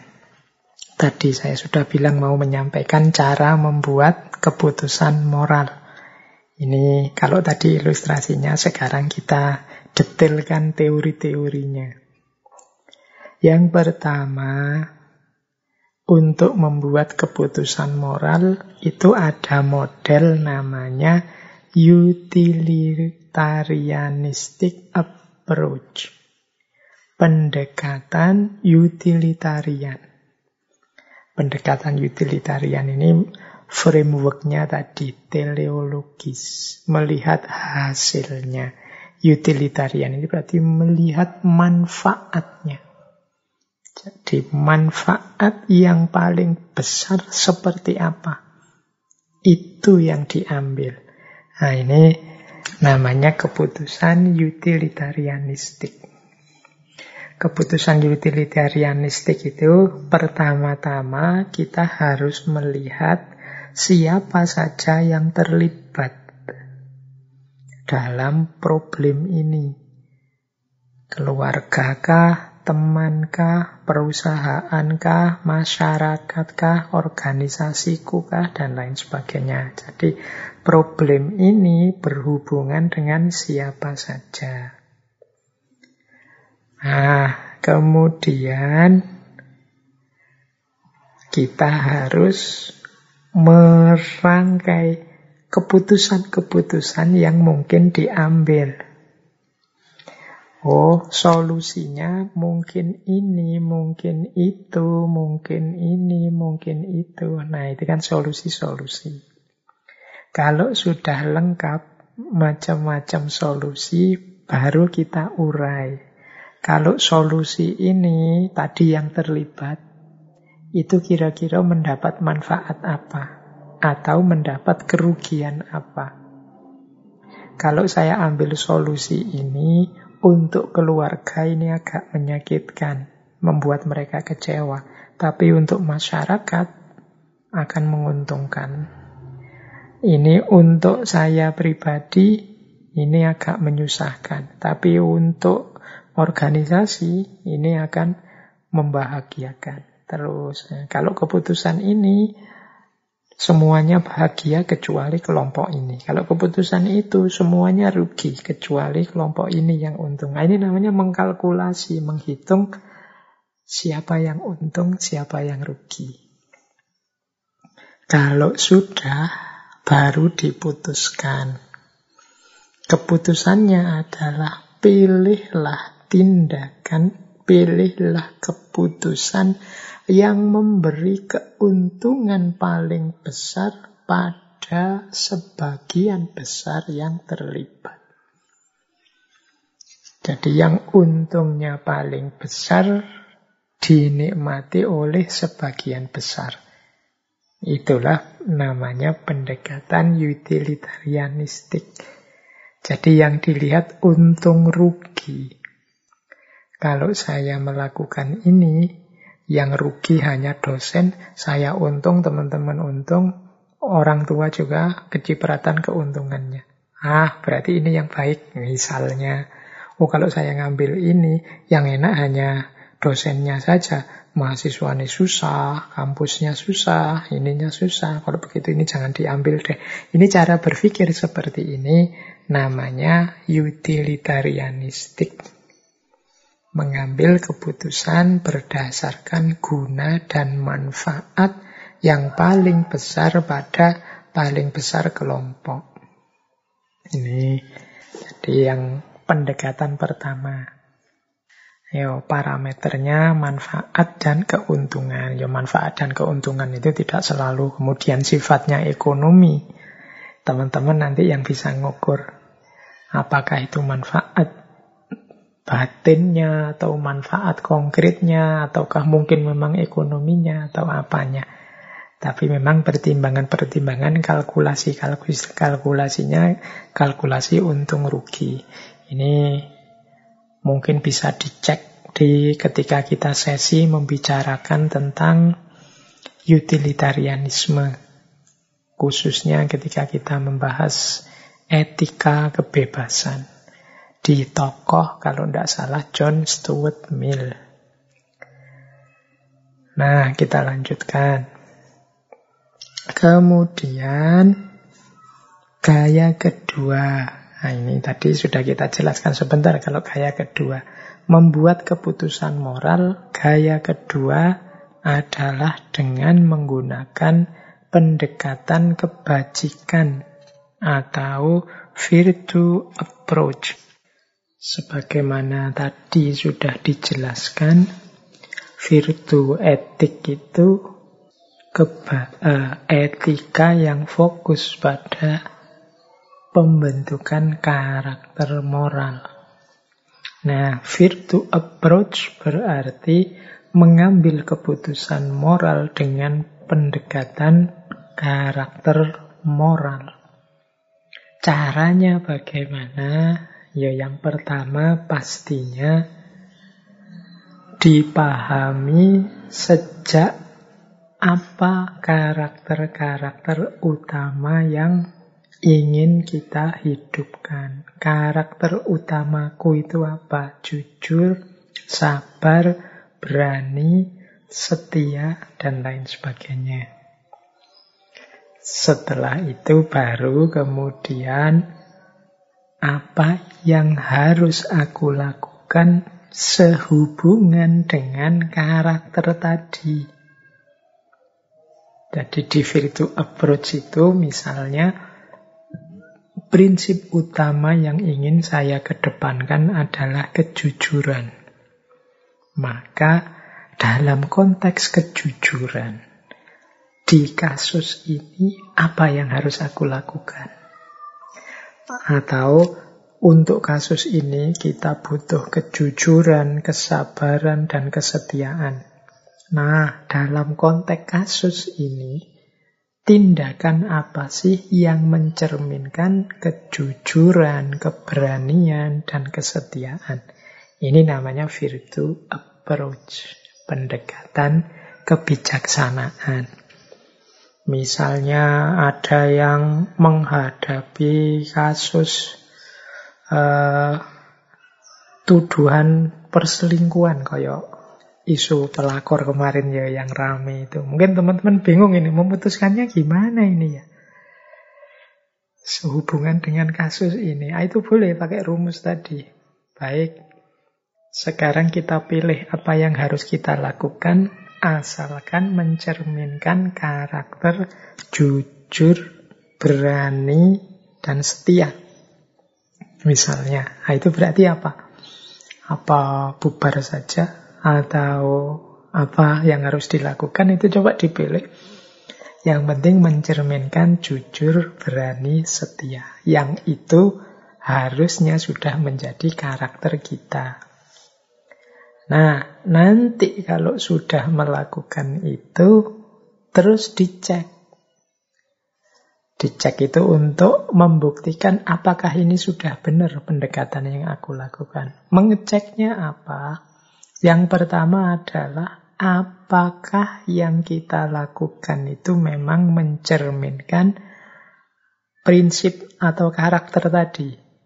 Kok keputusannya terus bubar? Apa dengan bubar itu masih mencerminkan prinsip kesetiaan, masih mencerminkan prinsip keberanian, kejujuran misalnya.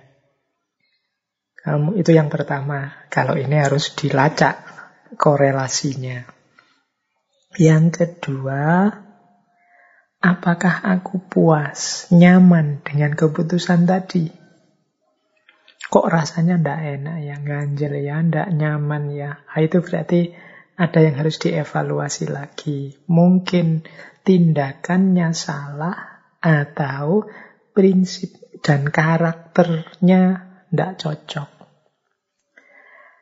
Saya milih prinsip untuk sabar. Saya sendiri orangnya tidak sabaran. Ya pantas keputusan seperti itu rasanya tidak nyaman bagiku. Ah, berarti ada yang tidak cocok, tidak nyambung. Saya milih keputusan seperti itu, padahal keputusan seperti itu membutuhkan keberanian. Keberanian bukan bagian dari karakter saya selama ini. Itu terus aku jadinya tidak nyaman. Nah ini kalau sudah ada jawaban ini berarti tidak sesuai. Perlu dievaluasi lagi keputusan moralnya, berarti tidak cocok. Dan yang ketiga bisa ditanyakan apakah aku siap menjalankan yang sudah aku putuskan tadi. Kalau ternyata siap, ya kemungkinan memang cocok, sesuai. Tapi kalau kok rasanya berat ya Pak, kok rasanya tidak mungkin saya jalankan Pak, oh berarti tidak cocok. Mungkin perlu dievaluasi lagi, dicari rumusan-rumusan lain, tindakan yang lebih sesuai dengan karakter kita. Jadi pendekatan kebajikan, virtue approach dalam membuat keputusan moral itu diawali dari karakter-karakter utama yang kita miliki dan ingin kita hidupkan. Setelah itu, tindakan apa yang relevan, yang cocok dengan karakter kita itu. Kemudian kita evaluasi, kita cek apakah memang sesuai antara karakter kita dengan tindakan kita, apakah kita puas dengan yang sudah kita lakukan, kita nyaman dengan yang sudah kita lakukan, dan yang terakhir, apakah untuk seterusnya aku bisa menjalankan keputusan yang tadi sudah diputuskan. Jadi ini gaya kedua berpikir etik dalam membuat keputusan moral. Namanya virtue approach, pendekatan kebajikan, pendekatan virtue. Gaya ketiga, kalau gaya yang ketiga ini sebenarnya mirip dengan utilitarianistik tadi, tapi ada bedanya. Gaya ketiga ini namanya pendekatan common good. Common good ini kebaikan bersama. Kalau tadi utilitarianistik itu kan dicari yang paling manfaat, yang paling besar. Ini di utilitarianistik mungkin saja terjadi orang ingin mencari enaknya sendiri, senangnya sendiri, kelompoknya sendiri. Tapi di common good ini yang jadi pertimbangan moral adalah kebaikan semuanya. Jadi tidak hanya satu orang sekelompok orang. Bahkan bila perlu demi kebaikan semuanya ini kepentingan satu dua kelompok, satu dua orang bisa dikorbankan. Nah ini namanya pendekatan common good cara berpikir common good ini diawali dari melihat seberapa besar sudah masyarakat, dunia sosial, politik sekelilingku sudah memberikan kebaikannya padaku. Kita dari masyarakat, dari pemerintahan, dari negara, di level apa pun itu kan juga ada kebaikan-kebaikan yang kita terima. Mungkin keamanan, mungkin kenyamanan, mungkin fasilitas, dan lain sebagainya. Jadi dari sisi ini kita berangkat. Kemudian, yo aku ini sudah banyak mendapat jasa dari luar diriku.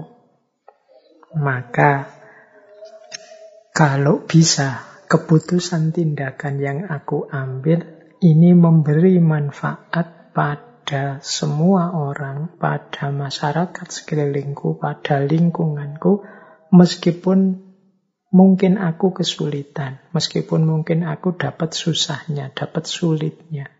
Tidak masalah. Yang penting lingkunganku, masyarakatku, negaraku, bangsaku dapat untungnya, dapat baiknya. Nah, ini namanya common good. Jadi ketika kita memutuskan sesuatu, kita tidak melihat aku dapat apa, kelompokku dapat apa. Tapi fokus kita secara umum, masyarakat semuanya, negara semuanya, orang-orang sekelilingku semuanya, kira-kira dapat manfaat apa. Dapatkah mereka berkembang jadi lebih baik, lebih beruntung, sebagaimana aku juga pasti kalau masyarakat berkembang lebih baik, aku juga pasti akan jadi lebih baik. Meskipun ada kesulitan-kesulitan. Nah ini namanya pendekatan common good. Jadi kita sudah dapat tiga pendekatan. Ada utilitarianistik, nyari yang paling manfaat untuk sebagian besar orang. Ada pendekatan virtu, nyari yang paling selaras dengan karakter-karakter utama. Ada pendekatan common good, yang lebih fokus pada kemanfaatan bersama, kebaikan bersama, bukan kebaikan satu dua individu, satu dua kelompok. Yang keempat, cara membuat keputusan moral adalah dengan model justice atau fairness approach. Nah, pendekatan keadilan pendekatan keadilan ini ya seperti tadi dijelaskan keadilan itu adalah paradigma yang tidak memihak, tidak berat sebelah, tidak diskriminatif, tidak menyakiti. Cara berpikir ini diawali dengan sebagaimana dalam pendekatan utilitarian tadi harus kita cek dulu siapa saja yang terlibat dalam urusan ini. Temankah, keluargakah, anak buahkah, atasankah, masyarakatkah, atau siapa saja. Ini harus kita tahu siapa saja yang terlibat. Biar tidak ada pihak yang terlupakan sehingga kita bisa bersikap adil. Ya kalau yang terlupakan berarti kan tidak masuk hitungan, itu kita sudah tidak adil. Jadi untuk bisa adil pertama-tama kita harus tahu dan bisa menerima siapa saja yang terlibat. Baru setelah itu kita perlakukan setara. Jadi kita pahami semua pihak yang terlibat itu, kemudian kita dalami perannya, kita dalami relevansinya, kita cek status posisi kekuatannya, dan lain sebagainya, keterlibatannya, sedalam apa aktivitasnya, dan lain sebagainya. Biar kita nanti bisa memutuskan secara adil. Misalnya, oh untuk hal ini ada lima orang yang terlibat. Yang satu jadi ketuanya, yang satu hanya jadi anak buahnya. Sementara yang satu ini orang luar ya yang sekali-sekali membantu saja. Oh berarti rewardnya sekian persen untuk ketua, sekian persen untuk pembantunya, sekian persen yang hanya temporer diminta bantuan dan lain sebagainya. Ini jadi kalau semua yang terlibat sudah masuk daftar, tinggal kita ukur, kita hitung kelemahan, kelebihan, posisi, status, kekuatan, kontribusi, dan lain sebagainya. Baru setelah itu kita putuskan. Dan nanti setelah keputusan diambil, harus kita evaluasi lagi. Apakah yang kita lakukan itu sudah benar adil? Jangan-jangan masih ada pihak yang kececer, terlewatkan. Ini aspek yang terakhir evaluasi ini penting. Karena kadang-kadang kita itu merasa sudah adil. Sudah serius ingin mewujudkan keadilan. Tapi ternyata buahnya tidak seperti yang kita bayangkan. Sehingga kadang-kadang kalau kita diingatkan orang terus marah. Darah tingginya naik. Padahal mungkin memang kita kelewatan membacanya. Kelewatan maksudnya terlewatkan membacanya. Tidak tidak teliti, ada pihak yang belum terlibat, atau pihak yang terlibat ini belum kita baca secara detail atau dalam kontribusinya, mungkin statusnya. Tidak kita pahami posisinya, sehingga kita jadinya tidak adil. Jadi untuk bisa menghidupkan pendekatan keadilan itu, kita harus tahu siapa saja yang terlibat, peran, status, posisi apa yang dimainkan, Kemudian setelah keputusan diambil, kita juga harus mau dan siap melakukan evaluasi-evaluasi. Biar kalau ada yang keliru, wong yo manusia itu tidak ada yang sempurna, apalagi dalam hal keadilan. Yo kita siap untuk lebih baik lagi, lebih baik lagi. Yang mengingatkan juga begitu, tidak perlu harus pakai marah-marah, pakai merusak-merusak atau melakukan hal yang justru kontraproduktif hanya karena satu dua kesalahan kecil bukan berarti kemudian melakukan tindakan yang merusak semuanya, menghancurkan semuanya. Ada yang memang cukup diperbaiki, beberapa yang keliru-keliru diluruskan saja. Ada yang harus didekonstruksi, diatur ulang strukturnya. Tidak harus semuanya didestruksi, dihancurkan. Jadi yang kita butuhkan mungkin perbaikan, bukan penghancuran dan penggantian. Seringkali seperti itu. Yup, itulah gunanya evaluasi. Yang dievaluasi juga jangan tipis telinganya, jangan mudah tersinggung, mudah marah, apalagi tidak mau dikritik. Yang tidak mau dikritik itu ya biasanya tidak bisa lagi berkembang jadi lebih baik. Nah, itulah makanya kita penting belajar membuat keputusan moral yang adil. Kemudian yang kelima ada pendekatan hak atau right approach. Jadi keputusan moral dengan pendekatan hak atau right ini itu yang pertama-tama dilihat adalah apa hakku, apa hakmu, apa hak dia. Jadi siapa saja yang terlibat, kemudian kita pahami hak-haknya, kemudian kita ambil keputusan yang mendukung hak-hak itu atau yang tidak menabrak atau melanggar hak-hak itu. Jadi keputusan right approach ini adalah silahkan mengambil keputusan apa pun asal tidak nabrak haknya orang lain. Asal tidak menghalangi orang memenuhi haknya atau mengambil haknya. Nah, ini namanya right approach, keputusan moral. Setiap orang punya hak hidup, hak berpendapat, hak beragama, hak pendidikan. Ini kan hak-hak. Kemudian kita ingin mengambil keputusan. Perhatikan hak tadi. Ambil keputusan yang tidak menghalangi haknya orang untuk berpendapat, beragama, untuk pendidikan, bahkan apalagi untuk hidup.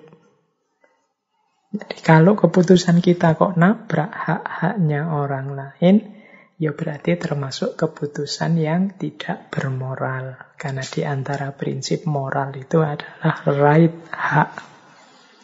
Jadi berarti apa? Ya nanti setelah kita ambil keputusan, mari kita evaluasi. Jangan-jangan keputusan kita itu mengambil haknya orang lain.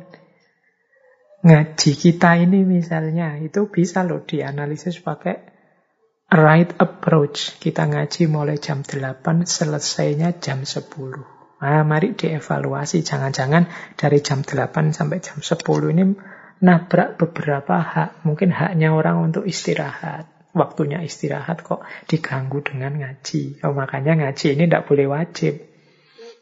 Silahkan saja yang mau ikut, yang mungkin belum ngantuk, silahkan ikut ngaji. Yang sudah berat, yang sudah ada kesibukan, atau ada kebutuhan yang lebih urgent, lebih penting, mungkin belajar, mungkin bekerja, ya monggo dilanjutkan. Ya, Alhamdulillah masih ada rekamannya, besok-besok bisa didengarkan.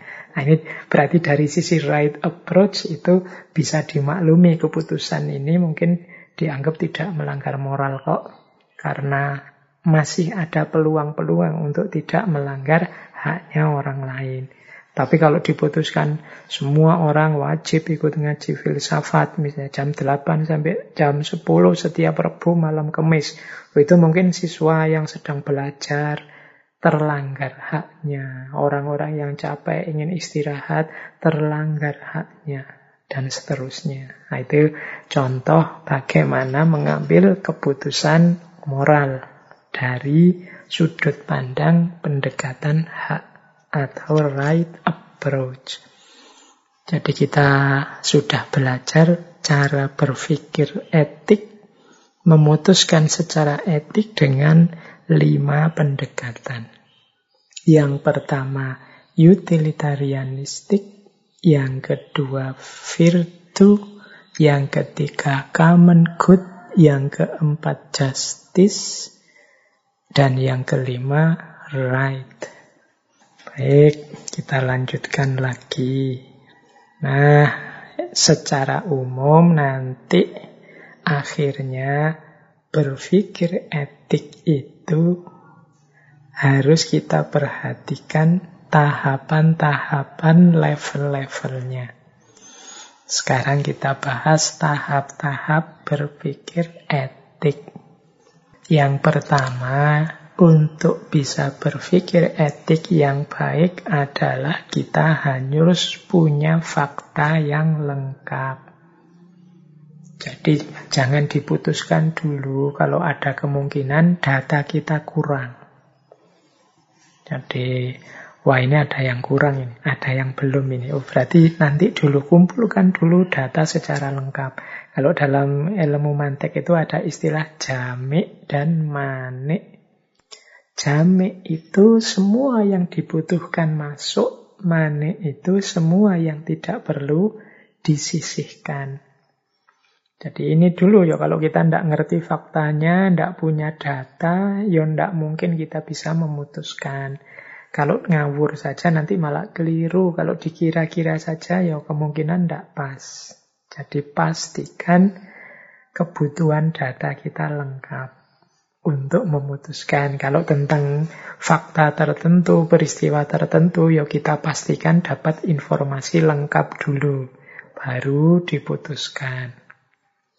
Setelah itu, kita mengevaluasi ngukur kira-kira pendekatan yang pas dan tepat untuk kasus ini, situasi ini apa? Enaknya pakai utilitarian, apa pakai right ha, apa pakai justice, apa pakai virtue, apa pakai common good, atau pakai dua pendekatan, atau pakai tiga, atau pakai lima-limanya. Alhamdulillah kalau mampu. Nah ini namanya menjajaki alternatif-alternatif yang mungkin untuk membuat keputusan etik. Nah, kalau sudah, jangan mikir terus-terusan. Karena etik ini berhubungan dengan problem solving, solusi hidup kita, apa yang harus kita lakukan dalam hidup. Kalau terlalu lama juga dalam proses ini nanti problemnya tidak selesai-selesai, tindakan tidak diambil, keputusan tidak diambil. Maka tahap ketiga, ambil keputusan. Meskipun boleh juga sebelum benar-benar kita jalankan keputusan ini, kita ujikan dulu. Kita tes dulu. Dengan cara apa? Coba kita konsultasikan dengan orang lain. Kita dengarkan komentar orang lain. Ini konsultasi dengan orang lain itu untungnya dua. Yang pertama adalah ngetes kita nyaman atau tidak menceritakan keputusan kita tadi pada orang lain. Biasanya kalau keputusannya itu agak tidak terlalu etis atau agak tidak bermoral atau agak buruk itu kita menceritakannya agak jengah, agak enggan, tidak enak ceritanya. Itu kan sama seperti hadis Nabi itu loh. Al ismu maha kafi sodrika wa karihta ayat tolia alaihinas. Dosa itu apa yang ada getar di hatimu yang kalau diceritakan pada orang lain, engkau merasa tidak suka, enggan. Jadi orang tahu kita akan melakukan itu, itu kita tidak suka. Itu kemungkinan sesuatu yang buruk atau jelek. Kita harus evaluasi lagi. Dan yang kedua tentunya ya kita dengarkan komentar orang itu. Ketika kita sudah cerita, saya itu loh Pak, ingin melakukan ini, akan melakukan ini, kira-kira menurut Bapak gimana ya? Nah, ini kalau kita sudah nyaman ceritanya, ya kemungkinan positif. Kemudian kita dengarkan tanggapannya beliau. Menurut saya, bla bla bla bla. Ini namanya menguji keputusan kita. Kalau sudah kita putuskan dan mungkin sedikit-sedikit sudah kita uji, baru kita laksanakan. Jadi kita jalankan yang sudah diputuskan, jangan berhenti di keputusan saja, berhenti di niat saja. Harus juga kita jalankan, wong itu kebaikan. Kalau tidak kita hidupkan, ya kualitas hidup kita tidak meningkat, problem-problemnya tidak selesai. Cuma menjalankan keputusan tadi bukan tahap final. Tahap finalnya itu adalah evaluasi lagi. Sudah saya jalankan seperti keputusan yang diambil. Nah sekarang sudah cocok tidak sih hasilnya dengan yang diharapkan? Kira-kira memang sudah pas apa belum? Kira-kira kalau seandainya saya ulang, apakah memang keputusannya masih seperti ini? Ada situasi yang berubah enggak? Ada data baru enggak? Ada perkembangan-perkembangan baru enggak? Nah, ini evaluasi. Jadi kita enggak bisa hanya pokoknya tadi sudah dipertimbangkan matang, sudah dijalankan, ya selesai. Wong kita manusia enggak sempurna. Maka yuk setelah kita jalankan pun kita ambil waktu untuk melakukan evaluasi-evaluasi. Siapa tahu ada yang meleset, siapa tahu ya benar sih keputusan itu dulu, tapi sekarang ada situasi yang berubah yang juga harus kita pertimbangkan. Nah, inilah tahapan-tahapan berpikir etik yang menurut saya penting penting untuk kita perhatikan step-stepnya, biar tidak asal. Biar tidak hanya mengandalkan insting secara alamiah saja. Latihan hidup secara tertib dan sadar. Seperti kata Sokrates kan, hidup yang tidak diuji itu hidup yang tidak ada harganya. Mari kita membuat hidup kita berharga. Dengan berpikir etik secara serius sehingga kita mengambil keputusan itu berarti keputusan yang sadar, keputusan yang kita pahami benar apa dan mengapanya.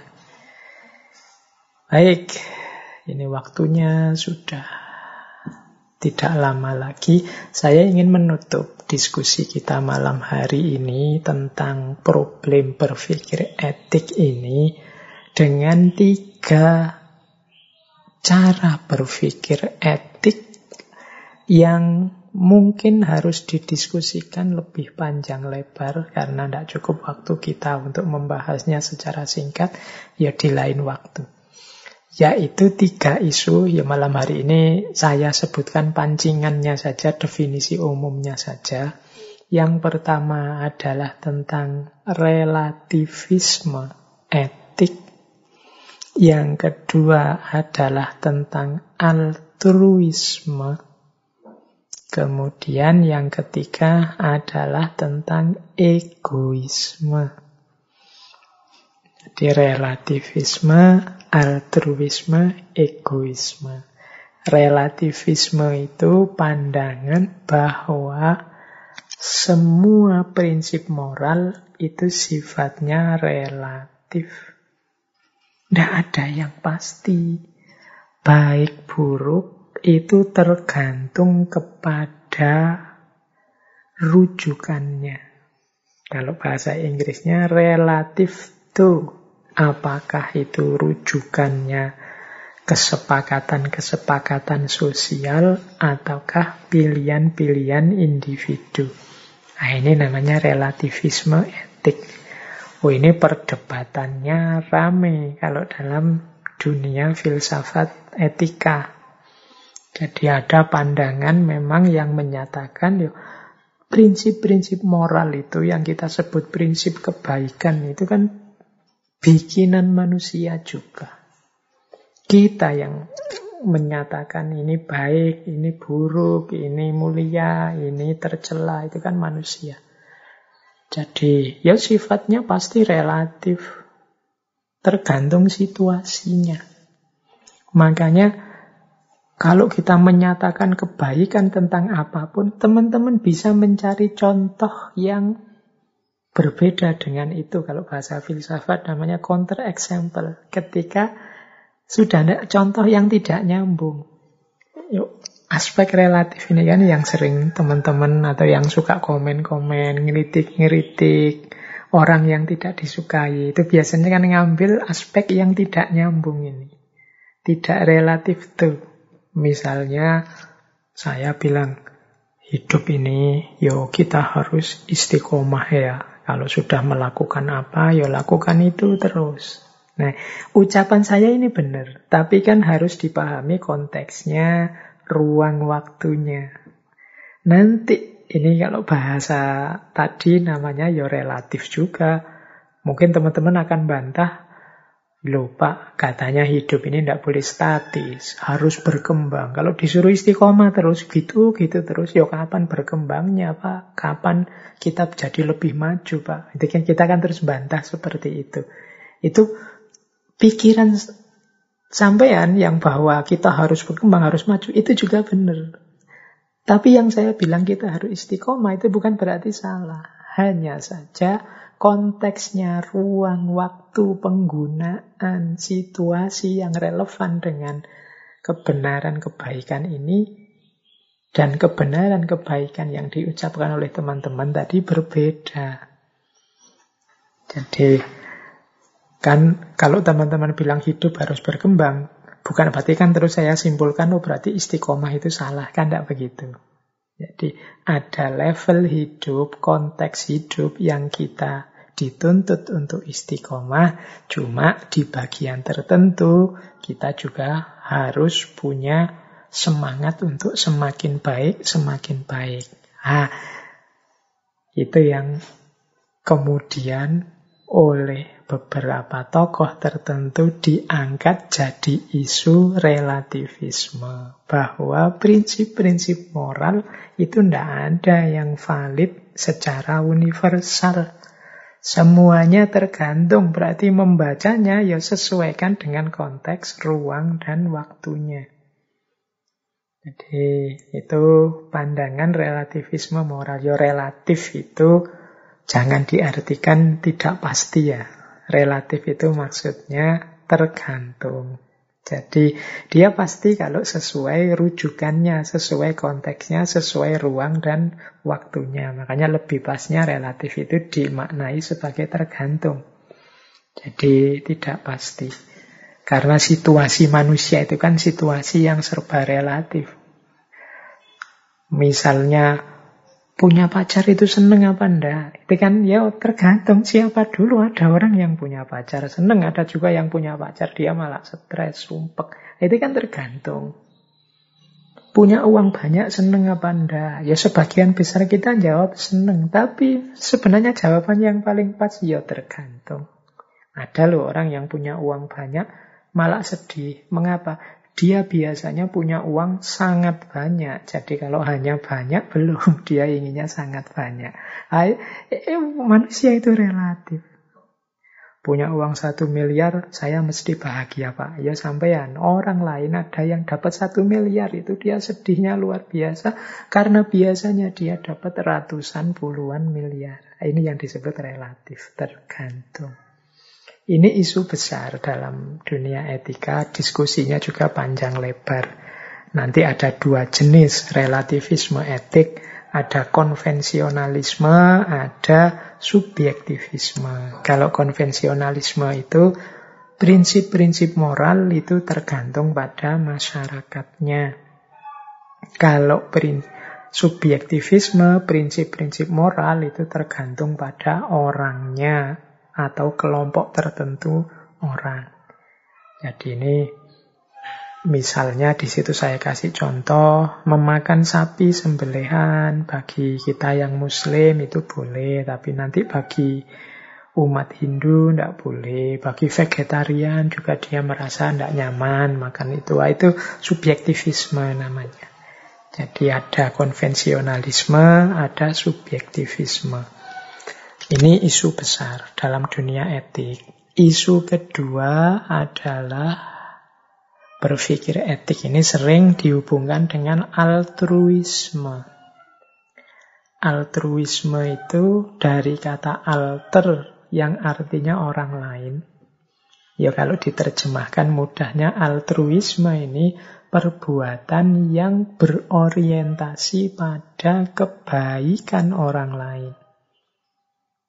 Nanti dalam bentuk ekstrim altruisme ini ya didefinisikan bahkan dengan cara mengorbankan diri sendiri. Jadi altruisme itu sering didefinisikan memperhatikan kesejahteraan orang lain tanpa peduli kesejahteraannya sendiri. Ini juga nanti perdebatan. Ada yang bilang ini positif, ada yang bilang ini negatif. Ada yang bilang, ya seperti itu namanya manusia mulia itu. Dia tidak peduli dirinya, yang ada di pikirannya hanya orang lain. Nanti ada juga pandangan sebaliknya. Ya tidak begitu dong. Kebaikan itu tidak boleh menghancurkan diri sendiri, tidak boleh mengabaikan diri sendiri. Kalau bisa ya kebaikan yang baik buat orang lain juga baik buat diri sendiri. Jangan hanya mikir orang lain saja. Kalau kita rusak, tidak mungkin kita bisa melakukan kebaikan untuk orang lain. Kalau kita hancur, tidak mungkin untuk selanjutnya kita berbuat baik lagi. Maka, mbok yo jangan melakukan kebaikan dengan jalan melupakan diri sendiri atau tidak memperhatikan kesejahteraan diri sendiri. Tapi ada juga yang berpandangan sebaliknya. Kan sering kita mungkin membahas mungkin di tema-tema tentang cinta, pengabdian, pengorbanan pada orang lain. Kata-kata pengorbanan ini kan sudah ada konotasi altruistiknya. Bahwa aku melakukan kebaikan yang manfaat untuk yang lain, tapi tak jarang merusak diriku sendiri. Tidak masalah seperti itu, tidak masalah menyusahkan aku Aku sengsara tidak apa-apa asal orang lain bahagia. Nah, ini gaya altruistik. Ya, ada beda-beda pendapat. Teman-teman bisa kalau mau mendiskusikan ini. Kira-kira hidup ini apa benar sih altruisme itu terpuji? Ada yang bilang bahwa ya altruisme ini salah satu prinsip emas dalam etika. Jadi memperlakukan orang dengan baik yang diperhatikan orang lain meskipun dirinya sendiri susah, sulit. Nah, tapi sebaliknya juga ada yang bilang tidak mungkin orang bisa berbuat baik pada orang lain kalau dia tidak baik kepada dirinya sendiri. Ada banyak perspektif atau jangan-jangan memang dua-duanya benar dengan konteks dan sudut pandang yang berbeda. Ya paling tidak kita kan tambah luas sekarang cara berpikirnya. Oh ternyata ya macam-macam ya cara orang mengambil keputusan etik itu. Aku tidak boleh lagi menang-menangan merasa perspektifku yang paling benar. Setiap orang punya sudut pandangnya sendiri. Nah, yang terakhir dari tiga isu yang saya sebut tadi yaitu egoisme etis. Kalau ini kebalikannya, dari altruisme. Jadi egoisme itu pandangan yang menyatakan bahwa setiap orang itu wajib, wajar memilih tindakan yang paling menguntungkan bagi dirinya sendiri. Jadi baik itu kalau saya milih yang menguntungkan diriku. Kalau ada orang kok milih tindakan yang justru tidak menguntungkan dirinya, ini perlu dipertanyakan. Karena ini tidak wajar. Ya wajarnya orang itu yang milih yang cocok, yang dia suka, yang menguntungkan dirinya. Yang wajar itu justru yang ini. Kok ada pandangan yang menuntut kita milih yang menyusahkan kita seperti altruisme tadi itu pandangan yang tidak wajar. Nah, ini perspektif seperti ini berasal dari kelompok faham namanya egoisme etis. Jadi setiap orang silahkan nyari yang dia suka, nyari yang dia seneng. Nanti ini ya turunan-turunannya banyak yang termasuk di depan tadi dijelaskan, misalnya gaya-gaya utilitarianistik yang modelnya hedonistik, misalnya orang yang nyari seneng-senengnya sendiri, wong yo hidup di dunia ini sekali ngapain sih nyari susah, yuk milih yang seneng-seneng saja. Nah ini gaya berpikir egoisme etik. Nanti keuntungan dari egoisme etis ini ada yang jenisnya act selfishly, ada act in our self-interest. Jadi act selfishly itu ya sudah pokoknya milih yang menurutku menguntungkan. Sejak awal memang dipilih yang menurutku menguntungkan. Ada yang act in our self-interest. Kalau ini hasilnya. Jadi mungkin yang saya pilih itu bukan sesuatu yang sejak awal menguntungkan diriku, tapi di akhir ternyata menguntungkan diriku. Nah, ini sesuai kebutuhanku, sesuai kepentinganku. Ini melihat konsekuensinya. Jadi ini pandangan tentang egoisme etis. Lawan dari altruisme. Apakah egoisme etis ini baik? Ada baiknya, ada juga tidaknya. Tergantung nanti kita memahami konteks-konteksnya. Dalam hal tertentu mungkin ya orang itu wajar ingin milih yang dia suka, yang menguntungkan dirinya, yang menyenangkan dirinya. Tapi berlebihan di sini jadi tidak wajar. Jadinya negatif. Akhirnya sama sekali tidak peduli orang lain. Altruisme juga begitu, sampai level tertentu ini mulia, tapi kalau berlebihan, bahkan sampai menghancurkan dirinya sendiri, ya dari mulia bisa jadi masalah. Persis seperti problem relativisme etik tadi. Tergantung cara kita menempatkan, memposisikan. Nah, kalau problemnya kemudian menempatkan, memposisikan, ini ada hubungannya dengan yang selama ini kita kaji yaitu menemukan kebijaksanaan satu titik yang pas cocok sesuai antara keputusan yang kita ambil dengan situasi, kondisi, ruang, dan waktunya. Mungkin sekali-sekali kita perlu memahami sesuatu secara relativistik, melihat itu menurut siapa, dihubungkan dengan apa, tergantung pada apa.